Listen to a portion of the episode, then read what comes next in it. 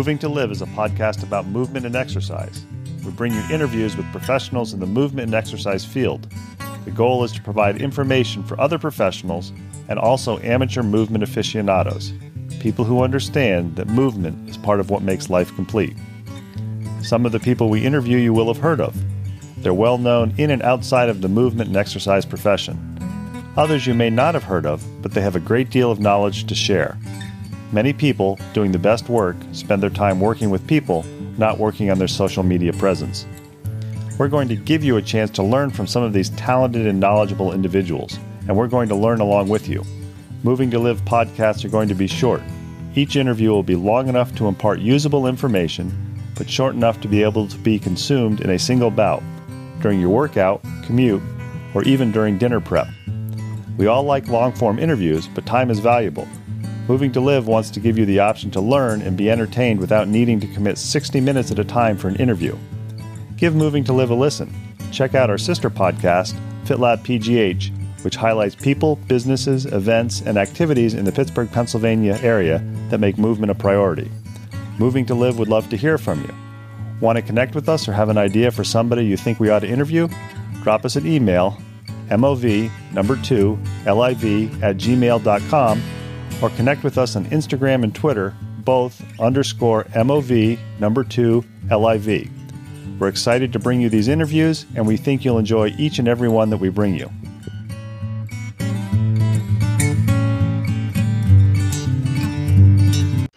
Moving to Live, along with our sister podcast, FitLab PGH, firmly believe that movement should be treated as a lifestyle, not just an activity. If you like what you're hearing on Moving to Live, leave us some feedback on Apple Podcasts or drop us a message on any of our social media channels. We love to hear from listeners and we love ideas for more guests. Today's guest talks to us from Italy. We apologize for the slightly less than ideal audio, but I think the information justifies it. He's calling us from an Air Force base, and we talk to Josh Hockett, tactical strength and conditioning professional. Moving to Live back with another podcast episode. As I've said before, some of our guests come from recommendations from other guests, and sometimes we just become connected through luck. At the NSCA convention in Indianapolis last July, we ate at a restaurant called Nook in downtown Indianapolis, which was paleo friendly. But the reason that I was interested in it is you could actually identify all of the foods and it didn't feel like a gut bomb. And we left a few of our Tuits, which are little business cards that we have. And when I got back from Indianapolis, I got a message on Instagram from today's guest, Josh Hockett, who said, Hey, you're you doing both these podcasts, FitLab PGH and Moving to Live? We started following each other on social media. And I'll admit that uh, one of the things I enjoy about following Josh on social media is I say this in the positive way. He has some great pictures on Instagram that I would consider food porn and it's in a it's in a good way but he also has an interesting background where he currently is working in italy. So if you hear the internet kind of kick in and out he's in italy. I'm in the pittsburgh pennsylvania area. Josh i want to thank you for spending some time talking to moving to live today. I appreciate you having me i'm glad we're able to connect and make this happen. I know the first question I always like to ask people that I interview for moving to live is give us your elevator speech. You're in the elevator and somebody says, So, Josh, what do you do? What do you tell them? Well, for the past six weeks now, I am the director of tactical strength conditioning for the 31st Fighter Wing, specifically the 57th Rescue Squadron in Aviano, Italy, which is a PJ or pararescue squadron of the U.S. Air Force that is basically involved with AFSOC, um, Air Force Special Operations Command um, maintaining the performance and health and resiliency of uh, paratroopers that help rescue downed pilots in active war zones. So these are the things that if you see in some of the movies out there, these are the guys who jump out of the plane to help uh, strap the injured pilot into something to pull them back up, or actually probably not a plane, probably a helicopter. Yes, yep, helicopters, the HH-60Gs. Yep, that's what they're. They come in, they get them out, and bring them back to safety and I'm sure the path there is really interesting. I'm looking forward when we come back in two weeks to talking more specifically about what you do in tactical, because I know you're an NSCA member, and I know the tactical field is something that probably even 10 years ago people would think, can you actually make a living in that? Because there were people but it wasn't necessarily public knowledge or well recognized. So you started out somewhere. Where did you grow up?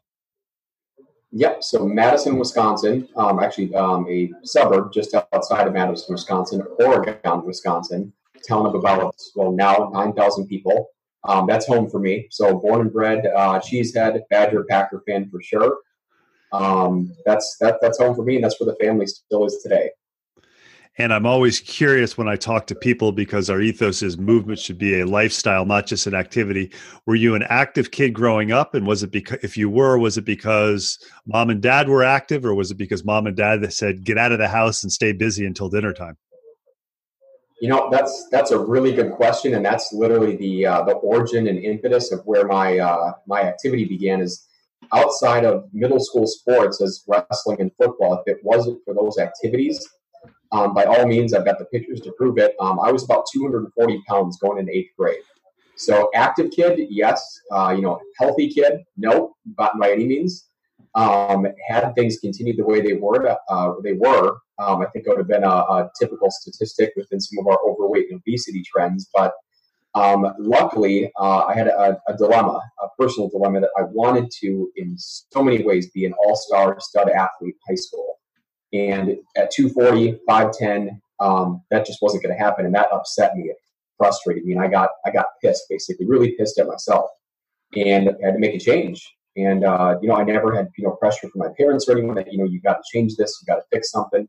But my dad was a fit guy. He ate well, he worked out, and I asked him for some help. And I think he took that as the sign I was ready.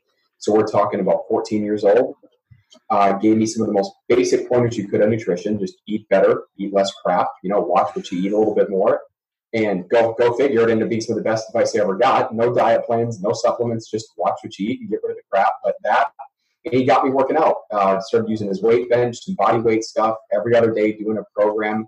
And in one year, going into high school, then I got down to 205, shot up a little bit too, hit about six foot six one. Um, so that did help.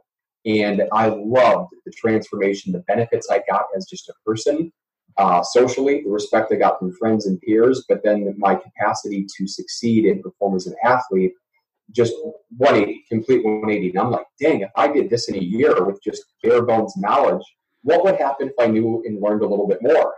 And so, you know, you start finding more, reading more, asking more, and getting more curious and inquisitive and then you apply it. You start doing the trial and error, see what works and what doesn't. And I just became fascinated with it all through high school with the intent by the end of high school. I mean, I, I played uh, uh, two different sports, wrestling in high school all the way through, played around the track a little bit, um, made a, all conference in all states my junior and senior year. And I was like, I'm going to be a phy ed teacher. Uh, you know, this is the closest thing that I know to as a career where I can major in fitness and, and stay within this realm um, without going too far down that rabbit hole, um, that transition within my first year of college, I was like, I need to know more of the science. I, I like the fitness part, not necessarily being a teacher as much.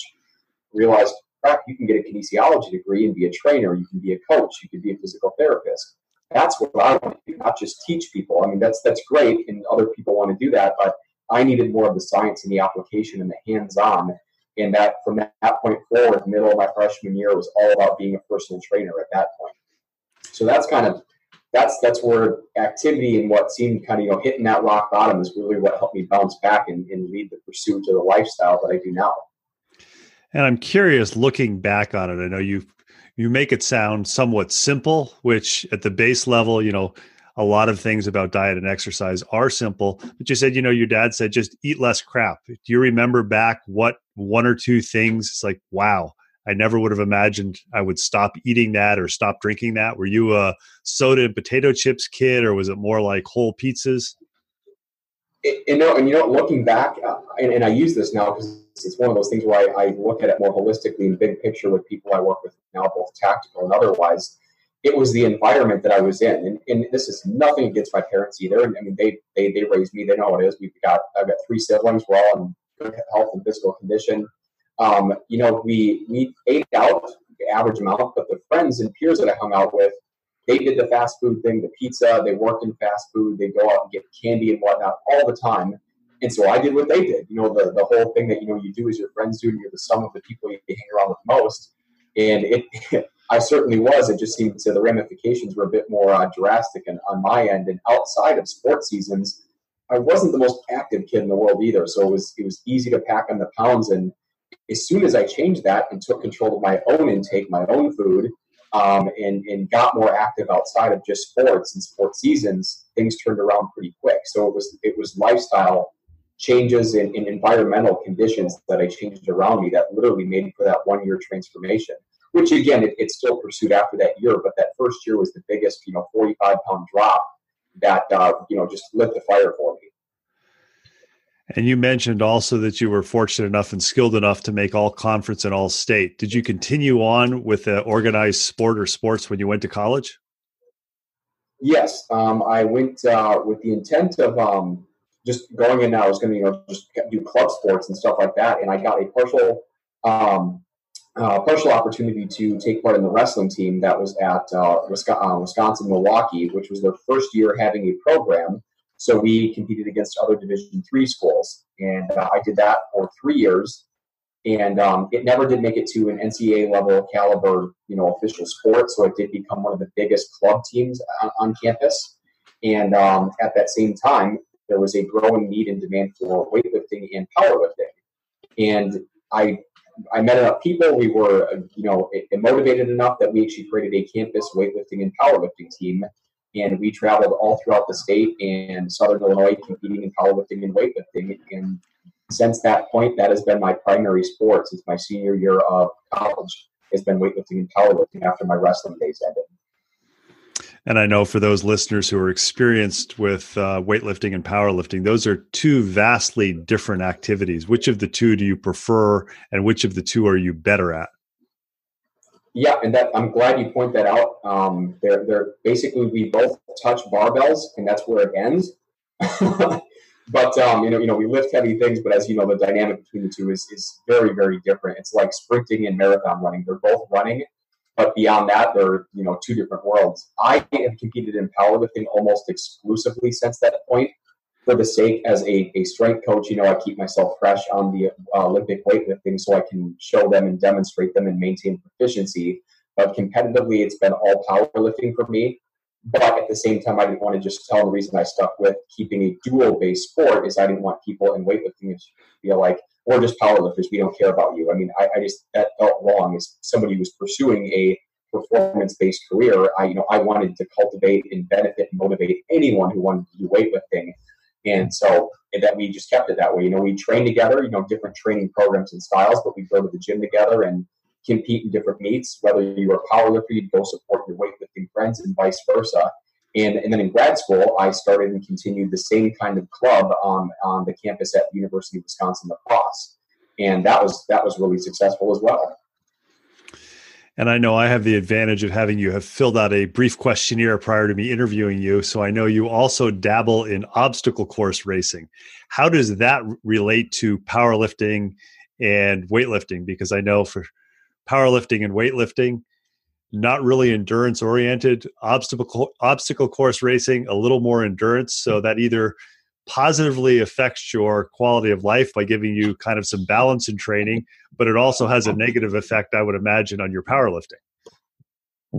Yes and the, the key there at first glance might be well how do you do an endurance based sport on one end and then do a strength or power based sport on the other? And the key is you know you really have to strategically design and plan your training year and your competitive year. You can't try and do too much of the same in the same month or even the same you know quarter the same block of the year because one is endurance one is strength and the training stimulus as you know and the listeners hopefully know aren't aren't always conducive. So i'll typically put more of my um, obstacle course races or mud runs in the summer months where they're just more available. At least they were when i was in the midwest. Um, i'm kind of figuring out how that works here in italy with seasons and climate um, but i'm banking on it the same way Summer months is more the mud run type stuff, and I'm not competing a whole lot in powerlifting. Whereas in the colder months, when there's not, you know, there's very few, if any, mud runs or obstacle course races to do, I'll place, you know, three, four, maybe even try to slip a fifth powerlifting meet in there so I can focus on, on that one outcome and, and competitive uh, goal that I'm after, not trying to do both at once. But like you said, the whole intent, big picture, mud runs are fun for me. I like doing them, and it does keep me athletic. Um, outside of just being strong, I never want to be be too terribly one dimensional. Um, if I need to do something more athletic that requires speed, agility, climbing, whatever, crawling, I want to know I can do that. And I wouldn't even give it two seconds of time if I didn't have a training related goal that meant to do it. So it forces me to have to stay well rounded and not let certain motor abilities and physical capacities just, you know, go to the wayside. Um, I, I, just, I like being an athlete all around, but as a priority, powerlifting is my big one because I compete at that at higher levels than I do mud runs. Again, that's more of a recreational pursuit that I've just found a lot of passion with. I'm curious when you first gravitated towards the obstacle obstacle course racing and the mud runs. Were there any moments where it was, oh shit, what did I get myself into? Or was it kind of like, this is kind of cool because it's so different from what I normally do, movement based with powerlifting and weightlifting?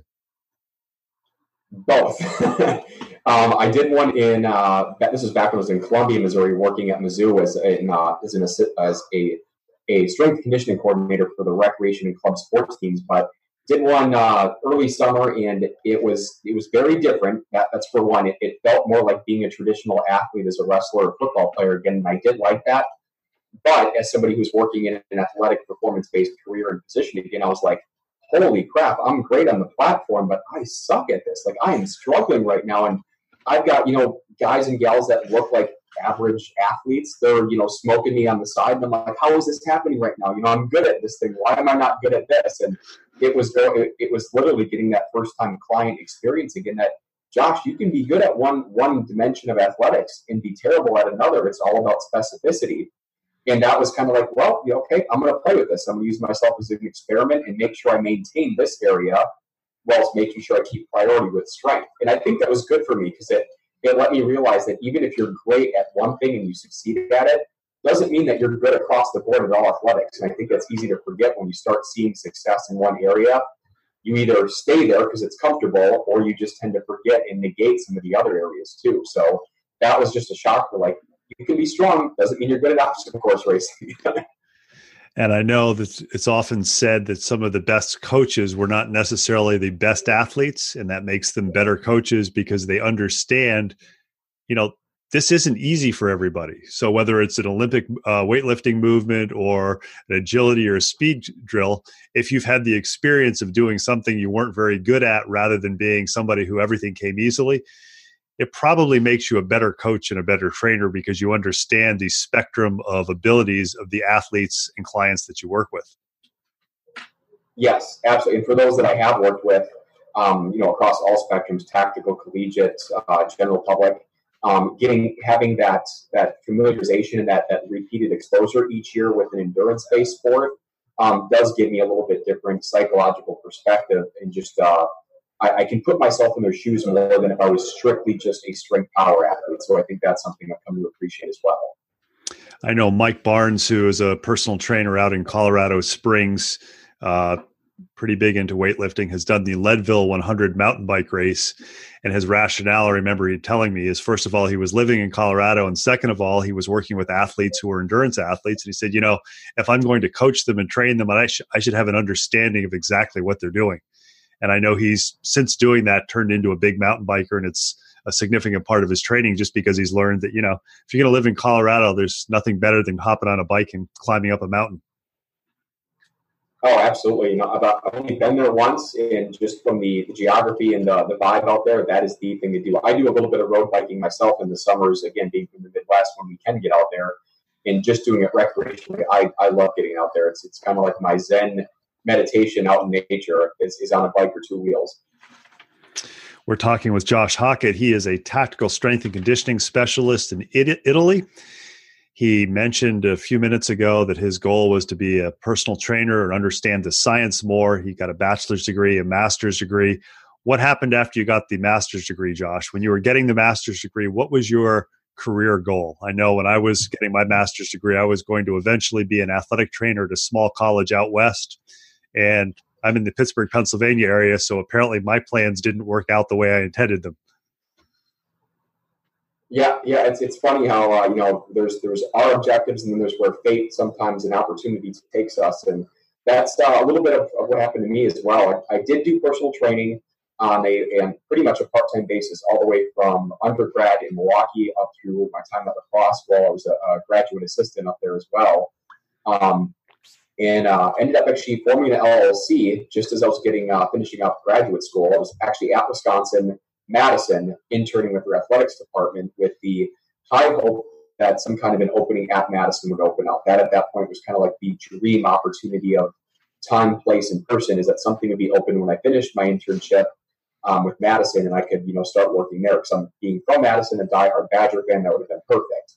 Um, again, it's a Big Ten school. It's Division One, so it's it's competitive, and you know, there's it was a long shot, but I figured if I did well, and you know, went, went for that. Uh, didn't happen. There just wasn't an opportunity there at the time. Luckily, my, my plan B right behind that that I was already doing um, a lot of work in is my, my LLC, a limited liability company called Body Prep Coaching LLC. And it was basically, I, I tended to, because I competed in physique sports at the time, and some of my clients also wanted to. They told their friends about it. So I had this good nucleus of physique clients, about 10 of them. And it started going a little bit more about 12 or 13. I'm like, well, do I just do this now, you know, and, and just start, you know, run with my own business versus a temporary kind of in between type uh, type job? And uh, I did ended up doing that for a year after um, I finished at Wisconsin, and nothing really, you know, came out of that position. It was a great experience. Don't get me wrong; I learned a ton from those coaches. But uh, went full force. Um, like I said, incorporated as an LLC. I got up to about 15 clients, um, all of them in the, the, Madison, I should say, the southeastern Madison, Wisconsin, or southeastern Wisconsin area, and coached them for physique sports, bodybuilding, figure, um, women's bikini. Men's physique was not a thing yet; it was just bodybuilding, bikini, and um, physique that was out there. And um, all drug-free athletes that did INBF, INBA, whatever it might be, and just help prepare them typically it was somewhere around that 16, 17 week period before competition would come around. And sometimes it was actually helping them select a competition and then everything that led up to preparing for a competition. And a lot of times being there at the meet with them. And I loved it. it. It, was, you know, it just spurred out of nowhere. And I enjoyed working with that type of clientele in, a, in kind of a sport that doesn't always get the limelight. And I would say about that time period, 2000, what would have been? Nine um, physique sports were really starting to become something more. Um, they were becoming more mainstream, so it was it was a good time to be a part of it. And uh, I, you know, I kept doing that. I, I enjoyed it. Um, long hours, that's for sure, because if you're not working, you're not making money. You're driving between gyms to train people. Um, you're doing a lot of behind the scenes work that you're not necessarily being paid for when you're putting together programs. Um, and uh, it was it was a lot of hours. It was uh, you know it was a lot of responsibility, but I still enjoyed it. Um, kind of having my eyes and ears open for what else might still be there for something a little bit more long term. And I did really miss the collegiate setting. That was one of the biggest things I realized the longer I was out of Wisconsin and done with grad school. I, I just missed that collegiate setting and being part of the team. And after about a year, I got a call from a friend of mine who knew of an opening for the uh, strength conditioning coordinator position at Mizzou with club sports and rec sports. And he said, you know, I know there's they're creating a position. I know you were kind of looking at the collegiate thing. What do you think? I said, yeah, you know, do what you got to do. Put in my name. I'd, I'd love to hear more. Long story short, uh, it worked out. They called me. I interviewed, got the position, and I couldn't say no to it. They, you know, they were going into the SEC. They were a great program, amazing athletics. Pat Ivey was down there, really well-known strength coach, very well respected. I figured I could learn a lot there um, like you said, it's not always just the good. The hard part is I had to swallow a big pill and uh, let my LLC uh, dissolve, and you know, told my clients what was happening. They were fully supportive of it. They knew that the collegiate goal was where I wanted to be as a collegiate strength coach for you know forever, and uh, that's where I went down to. Went down to Mizzou and ended up doing two years uh, as a, a little over two years as a strength conditioning coach with their club sports and rec sports program, and and I, I loved it. I loved my time there and learned a lot in that program as well. We've been talking with Josh Hockett. He's given us a fairly traditional background of what somebody does if they decide they want to work with people in the movement field. I know from looking at his bio, after working at the University of Missouri, that's when his path takes a slightly atypical in a good way. I've often said that our interviews for Moving to Live, some of the most interesting interviews are the people who don't have the quote unquote traditional paths and they're doing something a little bit different than everybody else and that's what makes the interesting interviews. So i'm looking forward to coming back in two weeks and finding out not that i didn't enjoy the first part of the interview josh but finding out the part when i first started following you on social media and realizing that you know there's people who are exercise physiologists and fitness people working in the food industry. How does this work? And then seeing your transition back into strength and conditioning with tactical. So i hope you'll be willing to come back and talk to us again in two weeks absolutely love to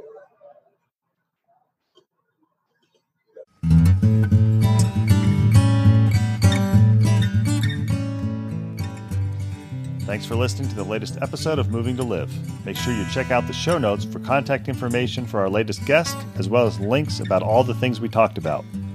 Intro and exit music is Traveling Light by Jason Shaw. You can subscribe to Moving to Live on Stitcher, Apple Podcasts, and Google Play and be notified about new episode releases. Have any questions, comments, or suggestions? Drop us an email, MOV number 2 LIV at gmail.com. Connect with us on Twitter or Instagram, both underscore MOV number two LIV. Please tell your friends about Moving to Live. It's a go to place for information for movement and exercise professionals and amateur aficionados who understand that movement is part of what makes your life complete. Until next week, keep on moving.